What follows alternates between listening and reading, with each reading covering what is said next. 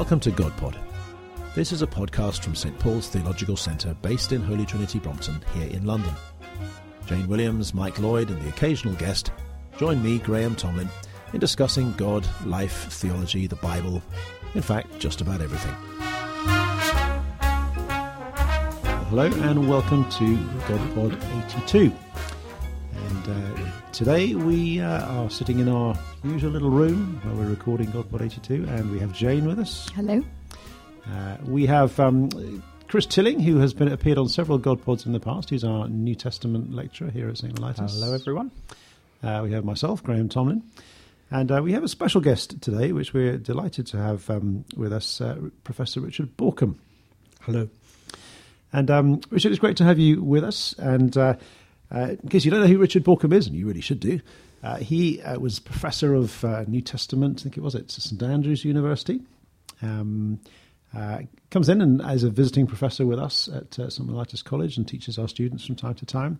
Written many, many books over the years, and particularly one that we're quite interested in. We'll talk about during today's GodPod, which is um, called Jesus and the Eyewitnesses, which was published back in 2006. Mm-hmm. And uh, actually, it was uh, awarded the Michael Ramsey Prize for Rel- Religion. Is that right, Jane? For theological writing, yes, it was. That's right. You were yes. involved a bit in that, weren't you? I was. You were indeed, exactly. So, um, and it's a book that's um, uh, made quite a bit of impact uh, around the theological world and uh, maybe even beyond that as well. So, um, it's great to have you with us, Richard, and um, Thank you. It's great to have you uh, to ask all kinds of questions and do our usual GodPod thing. So, um, maybe good way to start is to with that book, Jesus and the Eyewitnesses, which is really ab- about um, looking at questions of, of historicity, how much we can trust the Gospels as um, uh, as records of actually what happened in the life of Jesus. What what got you into that idea in the first place? What what made you wanted to to, to write that book? Well, I suppose I used to simply accept the mainstream scholarly view of these things, you know, which is basically that there was a long period of oral tradition in which the sayings of Jesus, stories about Jesus circulated around the churches, and then the evangelists got hold of these oral traditions and made the Gospels out of them. Um, and I suppose I've always thought the oral tradition was probably a fairly conservative um, practice. You know, they they didn't. Uh, uh, they didn't uh, create new sayings of Jesus, as some people think. It was probably a, a, a process that preserved the traditions about Jesus. Um, but I realise that this all goes back to the beginning of the 20th century um, and to some really quite um, questionable assumptions now. We know so much more about oral tradition than they did at the beginning of the 20th century. Um, so the kind of questions about that particular model of how the gospel traditions got into the gospels uh, were going around in my mind. I also got very interested in the phenomenon of names in the gospels, and perhaps this is really what started me on my, as it were, replacement hypothesis about the gospels. Um, because it's rather interesting if you observe whether characters are named in the gospels or not. Hmm. And obviously, the kind of the big major players are named Jesus, major disciples, Peter, Mary Magdalene, and so on, and, and sort of public persons like Pontius Pilate are named. That's all fairly unsurprising. It's also not particularly surprising that um, a lot of the people who just crop up in one narrative have an encounter with Jesus, are healed by Jesus, and they don't have names, they're anonymous. Um, the interesting The rich young ruler, we don't know his name. Exactly. There are Um, all kinds of characters like that that aren't given yes, names yes. at all. I mean, there are dozens of those, and Yeah. you, w- you wouldn't really expect those names necessarily to be remembered. Mm. Um, but there are some of those minor characters who are named. Simon the leper. Simon the leper, Yeah. uh, Zacchaeus, Zacchaeus. the Yes. tax collector, Yeah. um, Bartimaeus, Bartimaeus, exactly. the Yeah. blind beggar, which is actually a very interesting example because, you know, a named disabled beggar from the ancient world, I suspect Bartimaeus is the only name of a disabled Yeah. beggar we actually know. they weren't, weren't people who get named in most of our historical Pretty sources. you anonymous know. in most of the stories. Um, now, I think, to take the case of Bartimaeus, it's pretty clear actually in the way Mark tells the story that Bartimaeus became a follower of Jesus and mm. presumably was a member of the early Christian community in Jerusalem. Um, and I think his name is given because the story came from him. Mm. And I think he was mm. kind of always telling this story, probably, you know, the great moment in his life when he was healed by Jesus. Um, So do you think the original readers of Mark's Gospel would have known Bartimaeus and said, "Oh yes, we know him. That's they, his might, story." they, they might have done, um, but I think um, Mark's Gospel. I mean, Mark's Gospel would have circulated Yeah. very widely, um, so he may have been known, you know, in some circles and not in others. Um, but it's a way of, I think, indicating the source of the narrative. Mm. So So when we got citing your this name, you know, yes, yeah. uh, when we got these names, um, it's an indication that that's where the story came from, and that's why the, the name kind of stuck to the story. Um, but that that would account for just a little bit of gospel material. There aren't all that many of these minor characters who are named. When you think more widely, um, and remember that the Gospels are, in terms of ancient literature, biographies. Um, and biographies, contemporary biographies, written within living memory, as the Gospels were, hmm. would be expected to be based on eyewitness testimony. Hmm. How do we know what, who the eyewitnesses were in that case? You know, would early readers, hearers of these Gospels, hmm. be, as it were, looking out for who the eyewitnesses were behind uh, these these stories in the Gospels? And other, other other examples of other biographies like the Gospels in the first century in in Greek writing. Yes, got quite a lot of biographies, um, Okay. G- Greek and Latin, um, of people like military generals, politicians, philosophers, Right. and, and so forth. And they all Um, follow a particular genre, a particular form that the Gospels fit into. Yes, it's a fairly flexible form, you know, and in some ways the Gospels are a special form of it because Jesus is not your average person you write a biography about. But they, you know, that, that's what people would have thought the Gospels were. You know, it's really important actually what what do you think a piece of literature is, Mm. what Yeah. sort of literature, because that tells you how to read it. Mm. Right, right. You don't read poetry the same way you read a phone book. That, that's right, and you don't read a book of short stories the same way as a novel. Yeah. Um, Yeah. You could be very misled if you started thinking it was, you know. Um, and I think a biography of someone within within recent memory um, would lead to the expectation that it's based on eyewitness sources. I think that's the particularly key Hmm. thing Hmm. that people would, as it would, go with the genre of literature. Um, and if you take Mark's Gospel, um, obviously Jesus is the most named figure, but after Jesus, Peter. And Mm. Peter, Peter is named very, very frequently, right through the Gospel. Um, he's also the first disciple to be named in the Gospel. You know, almost the first person to be named Yeah. after Mm. Jesus and John the Baptist, um, with some emphasis actually on the name at that point. He's the last person to be named Mm. in uh, Mark's Gospel, and very frequently uh, throughout. And I think people would be likely to take that as an indication that Peter was the main source. So that's, there is a, an early Christian tradition that says that, also, there, also an early Christian, yeah. yes, um, a guy called Papias at the beginning of the f- second century, who's the earliest record we have of anyone Mm. outside the Gospels talking about the Gospels. Mm. um, says that Mark compiled the Gospels on the Mm. basis of Peter's preaching. But there's one, one very interesting other point about Mark, which I think corroborates that, is that there's a chunk of the narrative where Peter is not present. Um, Hmm. When Peter denies Jesus, uh, and then he drops out of the narrative. Mm. So, so the story of the crucifixion of Jesus, the burial of Jesus, and the discovery of the empty tomb, those stories, which of course are absolutely crucial for the narrative, if you if you want eyewitness sources, those are the bits you really need eyewitness sources for, especially.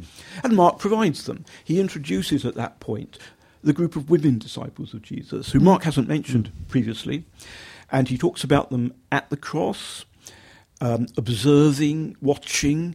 He talks about them at the burial of Jesus in the tomb, and there they are watching.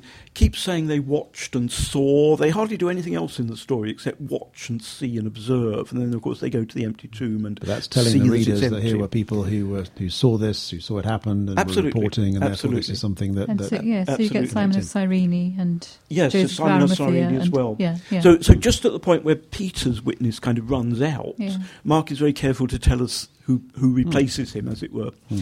Um, yeah, fascinating. fascinating. Um, Yeah. I mean, Chris, as a, as a as a fellow New Testament scholar, um, how how do you read this book? I mean, how significant was it? Do you think within the field of New Testament studies? Um, it was a very, very significant book, and, and not only because of the argument, but because of who was writing it. Uh, Not just because he's sitting next to you at the moment. Yeah, well, yeah.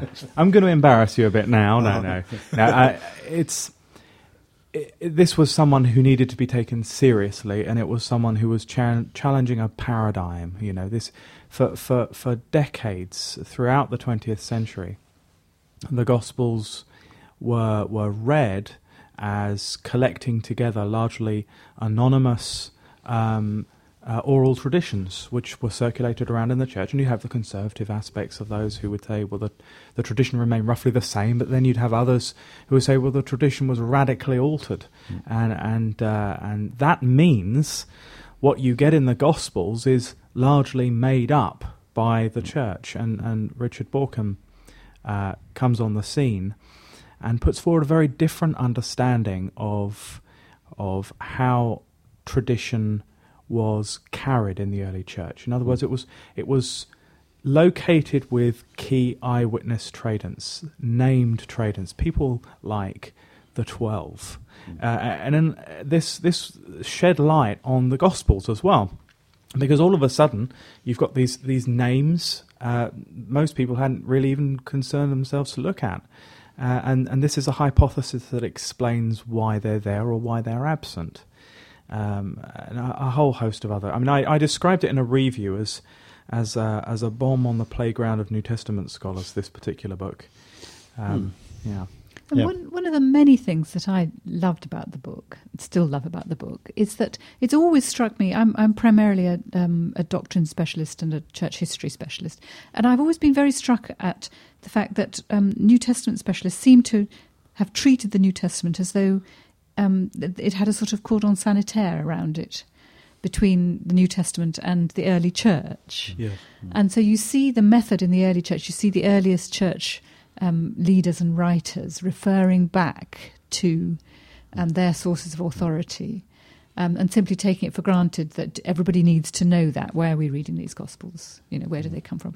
Um, and yet, the New Testament uh, has has been treated as though there are no um, parallels, there are no meeting places between that method and the way in which the New it, Testament is and treated. In a way, the New Testament documents came out of a community that was, in some ways, a relatively small community of people who, who knew each other and mm. they knew the last generation and the generation before that, and presumably these names would have been would have been um, kind of remembered. I mean, yes, I, yes, often think yes. of that. They were Rufus. Yes. Um, yes. You know, who, who, and there's a, another reference to Rufus, isn't there? I think else elsewhere where there's a sort of sense. Yeah. Exactly. You know, it, was he was he in the church in Rome? Did he have a kind of connection with mm. that? Was that story mm. sort of retold? Mm. mm. And people thought, oh yes, yes. we know Rufus and so on. Yes. That uh, actually this comes out of relationships. This this this document. It's not a, as you say, a kind of a set piece that is distant mm. from the rest of the early church. Yes. Yes. Yes. The um, um I guess one of one of the things about the Gospels uh, in the past people have read them is, is, to make quite a strong distinction between the synoptics and, and, John. So the synoptics are, you know, good and historical, and John is all a little bit imaginative. So the synoptics kind of being thing. Matthew, Mark, and Luke, just in Very case. Very good, well done, Jane, reminding me to get my audience right.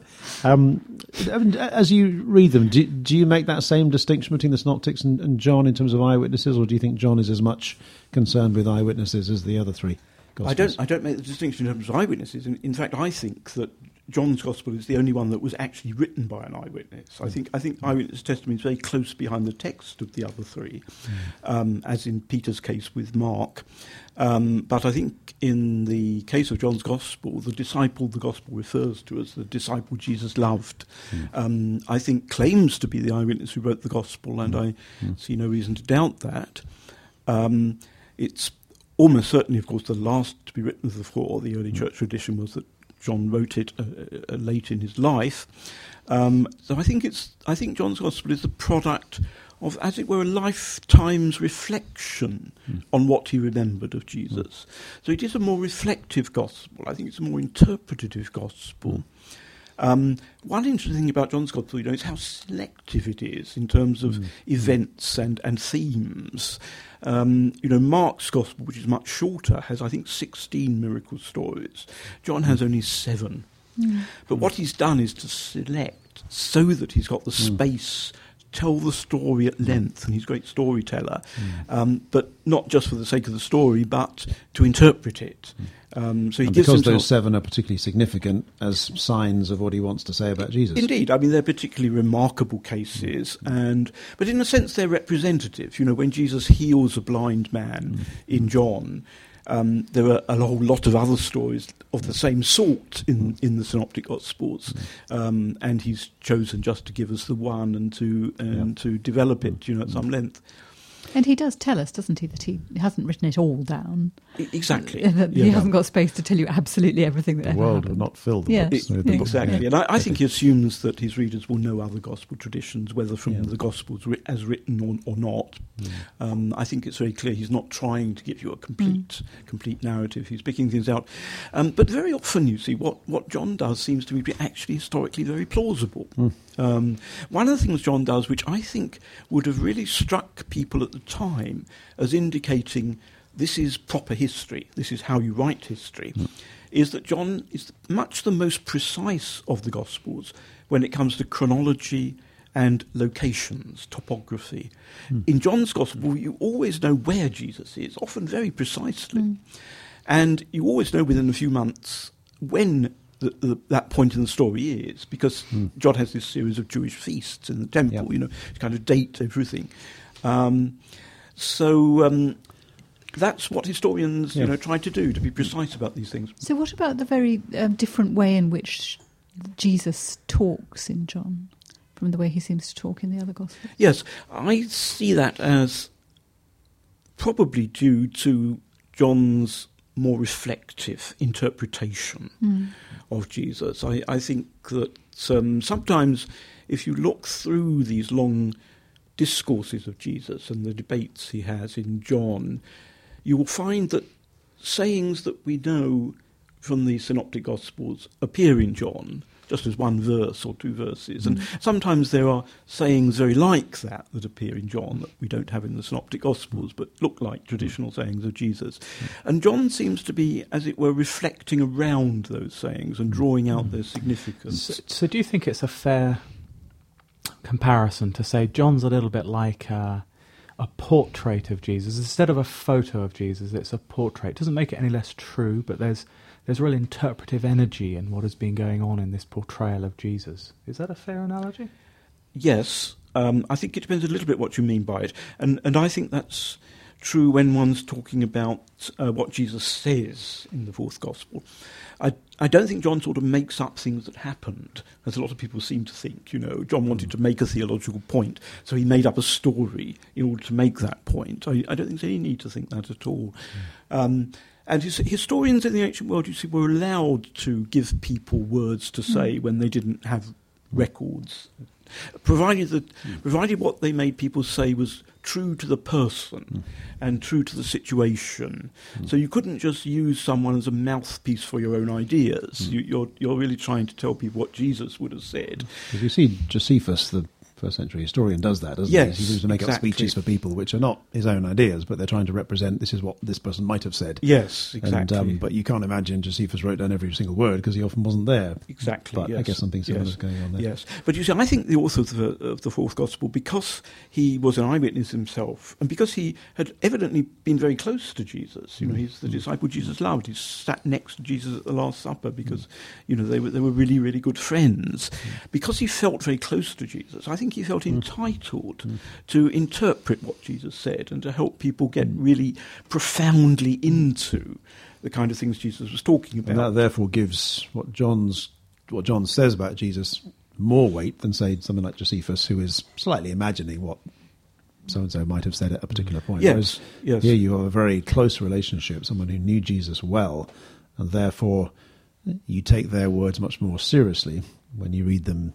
Uh, even if it's not the very words of Jesus, it's a meditation on those. You take those words still very seriously because this is someone who knows the heart and mind and soul of Jesus. And who's presumably spent all of the intervening years being asked questions about Jesus Yes. and talking about Jesus. Yes. So what you've got is a lifetime's worth of the questions people have asked, um, the themes that that he wants people to understand were were central to Jesus. And the, what it reminds me of very slightly is um, Julian of Norwich's Norwich's book, The Revelation of Divine Love, of um, of which we have a version, uh, a short version, and then a version that she produced um, half a century later, when she'd uh, and she'd spent Mm. all the intervening Yes. years meditating on what God had showed her in those early visions Yes.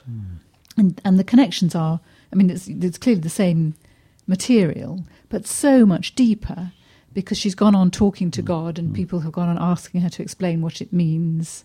Um, and, you know, that's a medieval um, piece of work, not an, an, eyewitness testimony to Jesus, but you can see the similar kinds of yes, patterns. Yes, yes. Did, did, you did you find as you um, as you started out on the project and carried on reading the Gospels again with this idea in mind that other clues began to reveal themselves to you that made you think, yeah, this theory works? Well, I tell you what I've been doing most recently, which is uh, further support for the idea that Peter is behind Mark's Gospel, mm. and this relates to the geography of the Sea of Galilee because Mark has a lot of geographical reference, mostly referring to the area around the Sea of Galilee. Mm.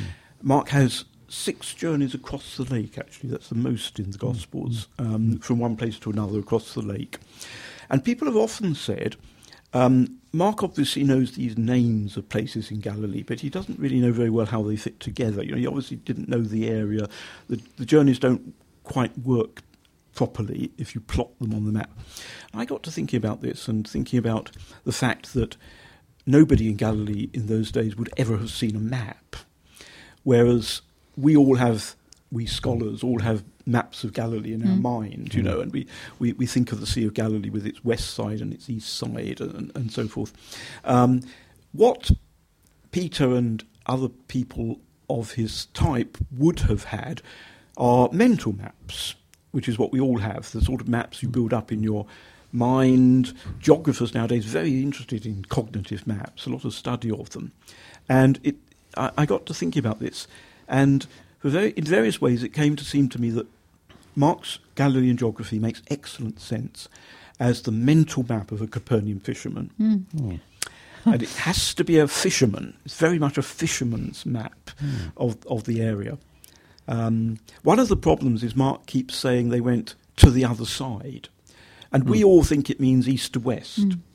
But if you lived in Capernaum, which is in the northwest, and the, the, territory that you would have thought of as your home territory would stretch somewhat to the west and east of mm. Capernaum, um, the other side of the lake would not be east or west, it would be across the lake to the area that's kind of opposite Capernaum, um, which was mostly Gentile territory, um, where they would go to fish, actually, good fishing grounds just off the coast there, but they wouldn't land usually, no reason to do so. Um, that would be the other side. Mm. And once you, once you define the two sides differently, the geography all fits into place. Yeah, fascinating. Mm. Yeah. And what, has been the, um, the response to the book from maybe more skeptical scholars, people who uh, would would would, um, would have tended to take yes. the older view of the Gospels that um, that uh, there's a fair amount of um, imaginative reconstruction fiction going on in there as well. Um, and Chris, whether you have any comments on that from your um, knowledge of the New Testament scholarly world. Yeah, well, there's there's a, a couple of different camps really. Uh, there's there are, are, those like James Crossley from from Sheffield who uh, who who quizzed Richard once at the Society of Biblical Literature on on the reality of miracles because he, he couldn't accept mm. them firsthand. So so if we've got eyewitness testimony of miracles, then how's a reasonable person meant to believe this? Are we meant to believe in the miracles of Zeus? And same sort of question. Um, there are also those who are who are raising questions at the moment about the reliability of memory. And I'd love to hear Richard talk about that um, as well. Uh, but, but hmm. yeah, there's there's others. Reliability of memory. Yes, I had a chapter in the book on eyewitness memory, um, which was actually the first time anyone had brought psychological research on memory mm. into the field of gospel studies, and a number of people have done it since I did. Um, and there's a huge body of literature now, you know, experimental hmm. data um, on how we remember. Um, and what it does is inform us about the sorts of things we remember well and the circumstances in which we remember things well. Um, there's a lot of skepticism about eyewitness memory, um, particularly, I think it's rather disturbing actually, in terms of eyewitness memory in court. You know, mm. the problem with eyewitness memory in court is that you're very often asking someone to remember something that they weren't in the least concerned to observe mm. at the mm. time. Mm. Um, and that's why it's a problem, and people just don't remember those kinds of things very well. What you do remember are events that were really important to you, that effect, affected you strongly, events you were emotional about. Um, and those are the sort of things you got in the Gospels, really. Mm. You know, people remembering the, the one time they met Jesus and were healed by him, something like that, the life changing event in their life. Um, death of Jesus, traumatic event for those Well, women. that does make a lot of psychological sense, doesn't it? Yes. That- I mean, I, I can remember my wedding day, for example, more than I can remember most days of my life because it was a very significant day. I can remember details about that, whereas Yes. other days, if you tried to recall what happened on any random day, even in the last year, I probably wouldn't remember much about it. But very significant events in your life, you probably do remember details about that Yes. quite closely. And Yes. actually, you're, you also you're quite concerned to get it right because you don't want to misremember Mm. something that's quite important in your in your past. So yeah, and also those kind sense. of events are the kind of things that you're going to tell people about straight away. yes, yes, yes. So it's going to set it in your memory in a particular kind of way. If That's Jesus right. healed you, Yeah. then you're instantly surrounded by people who knew you before you were healed and said, "What the heck's happened to you?" Yes. And you're going to tell it straight away, Yes. aren't and you? you go on telling Yeah. it. You know, uh, the Yeah. repetition of a memory is one of the Mm. Yeah. big features in. You know, it's not like thirty years ago, thirty years on, you try and dredge up something you'd never Yeah. thought about in between. Exactly. You're Yeah. telling people about it all the time. If you think about it, I mean, I've thought about this in my own use. You know, and I, I, I think this is what happens. You, you actually quite quickly crystallize a way of telling the story, Yes, you hmm. which you then continue. Hmm. Yeah. Um, and that's part of the reason why it then becomes easy to remember because you've, you've as it were, outlined the story in, in a particular way in which you tell it. And they must have told the stories again and again and again. Hmm. Yes. Because everyone who met them, who then became a Christian, was like us. If we happened to have John in the room now, we'd really keen to know what was it like. What did it feel Yes, like? What actually yes. happened? What, what were the details? And so you'd have quizzed them. Yeah, I, I, I again can imagine. Bartimaeus would have told anyone he could get to listen. You know, Exactly, Yeah. that's right. Uh, Yeah, that's, that's right. right, yeah. Um, and, and also, you see, um, people who are collecting gospel traditions, someone like Luke, um, the obvious thing to do would be to go to the eyewitnesses for them. You know, uh, he's not just going to accept the oral tradition in the church where he happens to be. You know, that's that's not the way to do it. The obvious thing is you you uh, check with the what he says eyewitnesses. right at the beginning of the gospel. Yes, exactly. First, first verses. Um, and many, you know, the more important eyewitnesses, uh, disciples of Jesus, would have travelled around, you know, um, so they arrive in the Christian community. People would really want to get from them what they could know, and we, we get Papias talks about that actually. He was kind of one one. Uh, one uh, degree removed, as it were, from the eyewitnesses. But if he could, if he if he happened to meet, and he sem- seems never to have left the place he lived in in, in in Asia Minor. But if anyone passed through who had known one of the eyewitnesses, he would talk to them and find out what they could tell him. You know, must have been a common practice. Yeah. And so, do you, do you think there were documents at the same time circulating? Because I guess that's part of the uh, older theory about the Gospels. You had things like Q, if it existed, and other um, uh, actual documents telling the stories that were circulating amongst the early church and so on. Did Yes. that still happen as Yes. well, or how Um, did that? How did the the kind of written down evidence relate to the eyewitness? I think it's quite possible. It's very difficult to prove, but quite possible that there were very early uh, collections of Jesus' sayings or stories about Jesus, or uh, a form of the Passion narrative, the last days of Jesus' cross and resurrection. Um, there's no reason why people shouldn't have written these down, things down fairly earlier. I, w- I would imagine that there could have been, as it were, mini gospels, which were not really functioning like our gospels, but were basically notebooks for preachers who wanted um, to be able to quote sayings of Jesus or tell a story, you know, when they're presenting the gospel uh, to people. Um, so you might have got these rather informal, small collections, which therefore have not survived. Uh, you know, once you've got the gospels we've got, they would not be of much interest anymore. So Yeah. it's these gospels that have survived. Might be Well- worthwhile saying as well, just 'cause we've been talking about Jesus and the eyewitnesses, which is quite a quite a long book, quite a big book, and uh, Richard has written, uh, you know, these very short introductions. Oxford University Press. Uh, there's uh, the one on Jesus was written by Richard. And you can download that on Kindle, and it's very easy. It's very cheap. Highly recommended little book actually. Very good. What's it called? Just Jesus. Just Jesus, a very short introduction. Excellent. Yeah. I mean, just one um, final question because we're time flies fast on GodPod, as you know. Um, when we're enjoying ourselves. we That's are right. indeed. Uh, and I'd like to ask Jane and Chris first, as people who read the book, and then get Richard's take on this. Um, is um, how does how does the book affect the way you read the whole Bible as a Christian? So, having read this book, having t- taken a bit of a new look at the Gospels through seeing it as the testimony of eyewitnesses, does it actually change the way you read the Gospels? How does it affect the the way you read um, the Gospels in particular and the Bible as a whole? Um, as a Christian reader, rather than just as a, as a scholar, if you know what I mean. Mm, yeah, well, I, one of my first reactions, I, I've, I've, I have a lot of things to say in response to that, but I'll focus on just one. Uh, often, when I've watched a film on Jesus, there's a sense of feeling uh, astonished that Jesus really was human. Do, do, do, you know what I mean? You, you, see this human walking about, interacting with other humans, and it's very easy to forget that Jesus is well, is a human, uh, and, and, to uh, to make it all so uh, spiritual.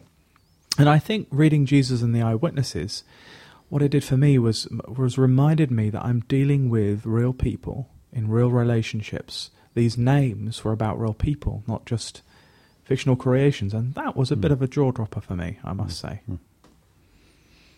I mean, I, I found, um, as I found again, just listening to Richard just now, is um, it, it, makes me want to go back and pay attention properly. Mm. Um, all, uh, there are a number of little things you've said, which um, I, I, was I was flicking through the Bible while you were talking and thinking, oh well, yes, that's absolutely right. And those of us who feel that we know it quite well can get so we're not actually paying attention mm.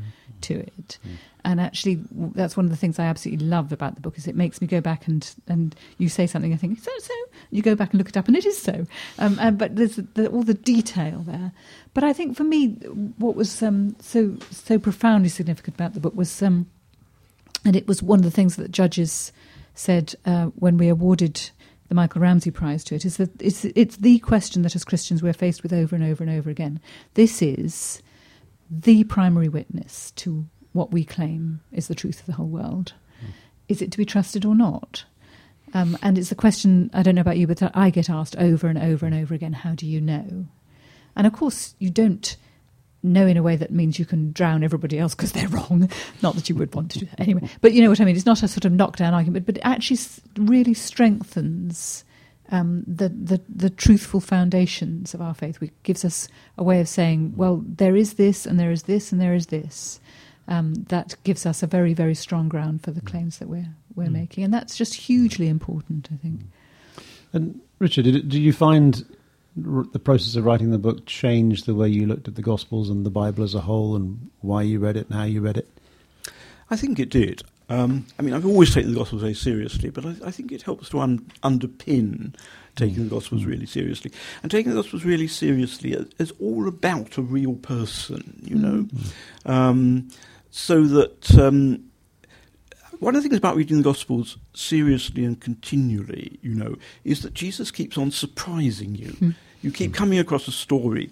It's like when you know someone very well, but then then sometimes something they do something they do surprises you, and it makes mm. you think, well, of course I know them very well, but I didn't, I didn't have them all wrapped up. I didn't know everything about them. You know, they, they can still surprise me. Mm. Uh, and some of the stories in the Gospels you might not have paused over, and suddenly they strike mm. you. Goodness, is that Jesus? Is that mm. like Jesus elsewhere? And you have to think about it, mm. and, and, and it has, and it kind of expands your understanding of Jesus.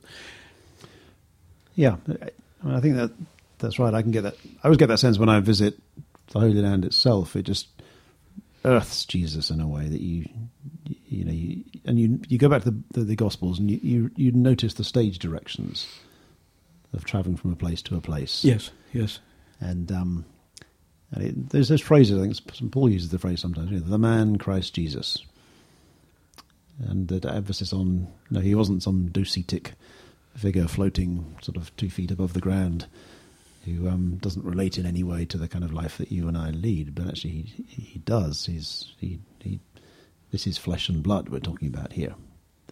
And flesh and that, blood that is imbued with divinity, but still flesh and blood none the same. And then that makes it even more extraordinary, doesn't it? That people who knew him and touched him and heard mm. him and yeah. lived with him and ate with him are saying, and this is where we find God. I mean, that, that yeah. makes it even more extraordinary if you yes. actually take yeah. that historical yeah. thing yes. seriously. Yes, because the, cause the more human you make Jesus, you, you'd think, the less you would think he was divine. Yeah. But actually, and I, I think as both Richard and Chris, your work has emphasised, actually, it was quite early on that the early Christians were saying, yes, he was just as human as we are, but something much, much more. Hmm. Well, it's been a fascinating discussion. Thank you, Richard, very much for coming in. And uh, thank you, Chris, for your contributions today. Pleasure. Thank you, Jane, as always. Pleasure. And uh, well, that was GodPod 82. Um, often with GodPods, we start out thinking we're going to tackle three or four questions, and sometimes the discussion gets so interesting that we don't get beyond the first one. And that's been our experience today. It's been a, a really interesting discussion talking about um, the book. If you want to get hold of it, it's called Jesus and the Eyewitnesses, um, published by Eerdmans. Eerdmans. And um, you can get it on most bookshops, Amazon, everything else. And the other book, which uh, Chris was mentioning, is just called Jesus, and it, the series is It's a very short introduction. Uh, Jesus, a very short introduction. Published by Oxford University Press. Wonderful. Well, thank you again to everyone, and uh, thank you for listening. And we'll be back again with GodPod 83 before too long. That was GodPod, a podcast from the St Paul's Theological Centre. If you want to send us a question, just email it to godpod at htb.org.uk. We can't promise to answer all the questions you send in, but we'll certainly try. Until next time, goodbye.